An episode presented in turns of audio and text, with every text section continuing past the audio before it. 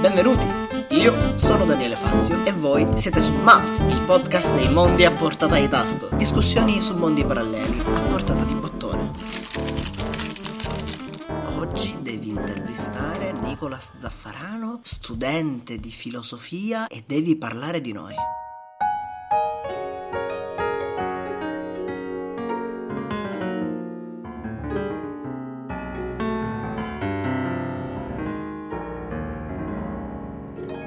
Per l'episodio di oggi ci siamo chiesti qual è il modo più creativo di risolvere il problema nella fame nel mondo? Immagina la nascita di una nuova industria alimentare che produce un nuovo prodigioso tipo di biscotto della fortuna, i profescotti. Questi speciali biscotti della fortuna hanno un altissimo livello nutrizionale e saziante, capaci, attraverso l'assunzione di uno solo di essi, di equivalere a un pasto intero. Inoltre sarebbero venduti a costo minimo. La peculiarità di questi biscotti della fortuna starebbe anche negli aforismi al loro interno, che, una volta letti, si imprimerebbero nella mente del lettore sotto forma di vere e concrete convinzioni. Premeresti il tasto per rendere i profescotti reali?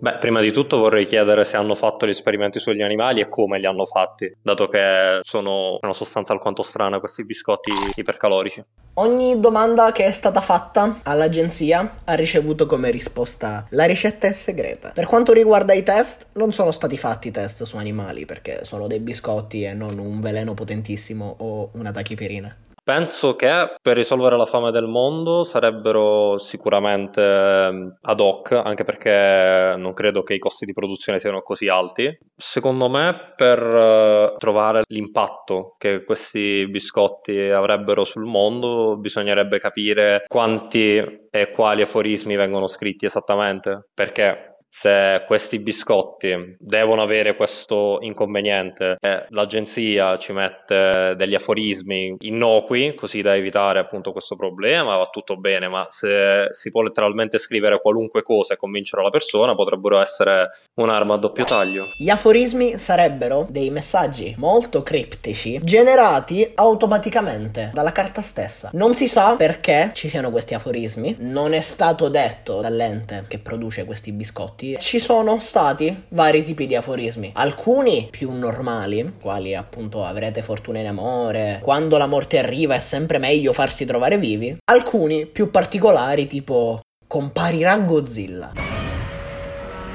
Quest'ultimo aforisma mi ricorda un po' un vecchio cartone propagandistico della Disney che appunto giocava tanto sul tema dell'essere creduloni. Quindi sì, inizio a credere che questi biscotti potrebbero essere alquanto pericolosi se serviti a qualcuno, soprattutto a un uh, culturista in fase di cut perché gli rovineresti la dieta francamente avevo pensato a una conseguenza di questi biscotti a livello di adoperazione militare. Quindi avevo pensato a questi aerei col marchio, col simbolo Profe Scotti, che lanciano queste casse sulle città che stanno attaccando di biscotti. Gli individui mangiano questi biscotti e gli aforismi hanno gli effetti più vari. Immaginati questa cittadina francese, cade questo pacco e uno legge, tutto sa di pollo se lo arrostisci abbastanza.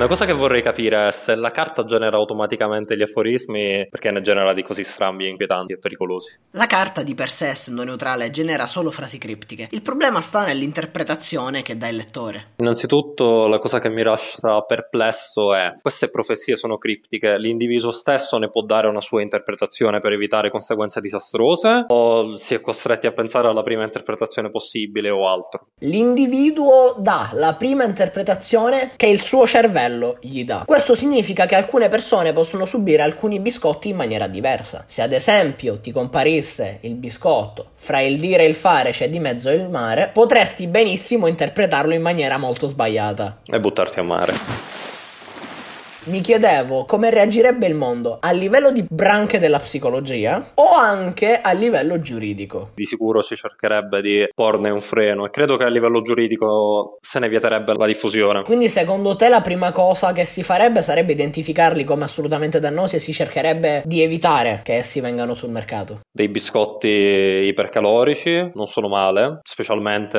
per chi ha bisogno di razioni come l'esercito o appunto paesi in via di sviluppo, magari magari ridotto male, però con questi contro e soprattutto per quanto sembra losca l'azienda, direi che la prima cosa da fare sarebbe vietarli. C'è anche un caso in cui queste tutele della legge sono state ignorate e ha avuto conseguenze disastrose effettivamente.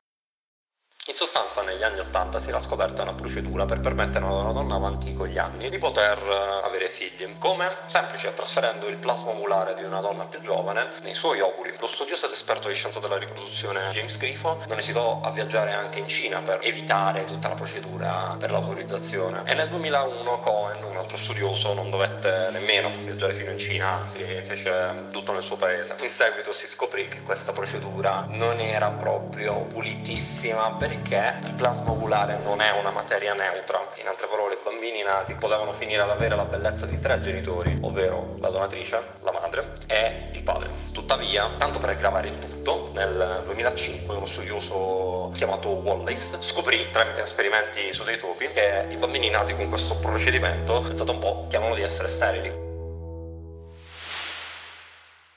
Secondo te ci sarebbero degli stati che magari per le difficoltà che stanno fronteggiando, per un problema o per un altro, si troverebbero ad ignorare le conseguenze etiche di questi profescotti e accetterebbero ugualmente di produrli? Una cosa del genere finirebbe col dividere il mondo a metà sempre meglio di perdere vite umane, tuttavia penso che qualcosa cercherebbero di farla per controbilanciare il problema. Dato che prima si è parlato di psicologia, dato che qui si sta parlando di stati magari un po' più poveri, potrebbero esserci degli sciamani o comunque delle persone che aiutano ad interpretare i biscotti in maniera non apocalittica. Poi dipende ovviamente dalla cultura e dalla religione del posto. Quindi secondo te ci sarebbe una preparazione mentale verso l'ottimismo che porterebbe a una semi-immunità da queste profezie dannose? Non dico positivo, però se non altro andando a cercare di evitare i problemi.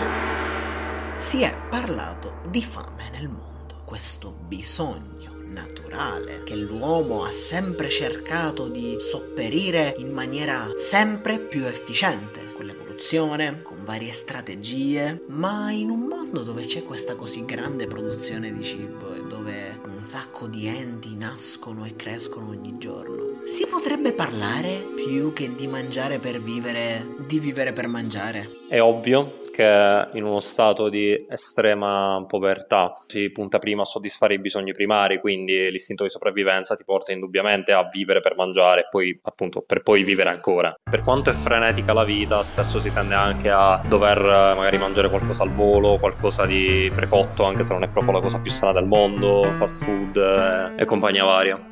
Quindi possiamo dire che i profescotti, questi fantomatici biscotti, si spargerebbero a macchia d'olio anche in situazioni in cui serve davvero velocemente qualcosa da mangiare e quindi diventerebbero un pranzo medio del lavoratore.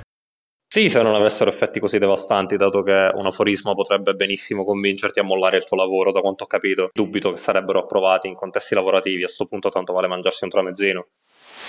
Secondo te nascerebbero, non dico delle sette, ma dico delle sette. Pro estremamente supportatrici o comunque che hanno quasi una venerazione verso questi biscotti. Non saprei, però di sicuro il fatto che l'azienda che li produce così tanto losca, eh, è misteriosa ed hanno effetti così strani, credo che di sicuro attrarrebbero l'attenzione non solo delle autorità, ma anche di complottisti e sette. Forse un po' più di venerazione per l'azienda che produce cose così tanto peculiari. Quale sarebbe la tua personale reazione alla nascita di questo particolare alimento? Come faccio a non comprarli mai, nemmeno per sbaglio? Questa sarebbe chiedermi come poterli evitare a tutti i costi, credo. Manco per provare. Ma se l'aforisma è casuale, potrebbe anche essere qualcosa di pericoloso, quindi non credo mi convenga provare certe cose. Penso che sia decisamente meglio mangiare con più calma e gusto, anche perché di cosa sanno questi biscotti in teoria? Hai mai mangiato un biscotto della fortuna? Credo di no, ma immagino che abbia un sapore piuttosto standard. Hanno un sapore molto simile alla cialda del cono. Vabbè, non sarebbero male allora, però comunque meglio evitare. Secondo te nascerebbero dei trend? Con le sfide pazze che impazzano sul web al momento, di sicuro ci sarebbe chi proverebbe per challenge. Quindi nascerebbe la Profescotto Challenge? Probabile. A livello penale ci sarebbero leggi verso chi compie atti illegali, magari delle attenuanti o delle aggravanti che sia, a causa di aver letto un profescotto? Sarebbe come dare un attenuante a una persona che si droga, hanno più o meno effetti simili da quanto mi è parso di capire. Non sono uno studente di legge, quindi non so se ci siano attenuanti o aggravanti o una cosa del genere, ma penso che sarebbe grave in ogni caso. Potrebbe essere un attenuante se tu non lo sapevi, ma se tu lo sapevi e l'hai fatto ugualmente, quindi assumendoti le responsabilità per i pericoli derivati, convinto profondamente di quello che dice l'aforismo, quindi se tu sapevi che poteva succedere questa cosa, io sinceramente la considererei più un aggravante che altro. Cioè, ovviamente se dovessi scriverlo io il sistema di leggi. Ma volendo fare il paragone, una pazzia temporanea da profescotto. Qui faccio un esempio citando qualcosa di molto poco realistico, che è il gioco di ruolo Call of Cthulhu. Grandissimo gioco di ruolo, fra parentesi, ascoltatori, giocatelo, non ci hanno sponsorizzato per un gran gioco. Praticamente in questo gioco ti può capitare, perdendo un certo ammontare di punti sanità, che sono dei punti che vanno appunto a misurare la sanità mentale del tuo personaggio, di prenderti una pazzia temporanea. Quindi si tira su una tabella, si può ottenere una fobia, una mania, una dipendenza,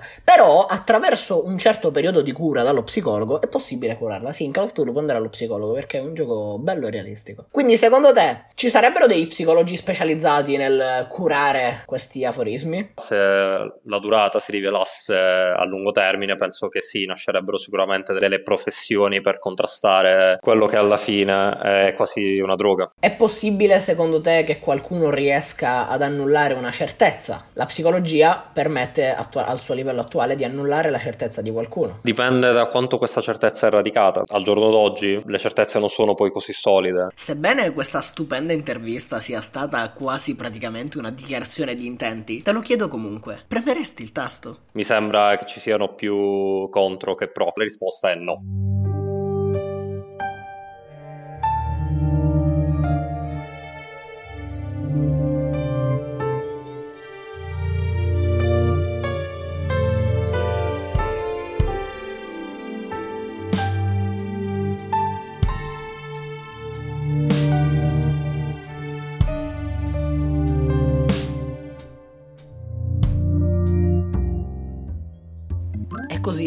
Si conclude un altro episodio di Mapped, il podcast dei mondi a portata di tasto.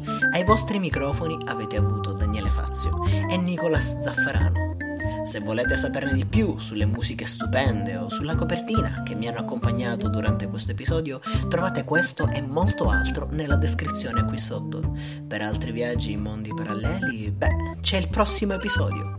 Ma intanto fatemi sapere, voi premereste il tasto?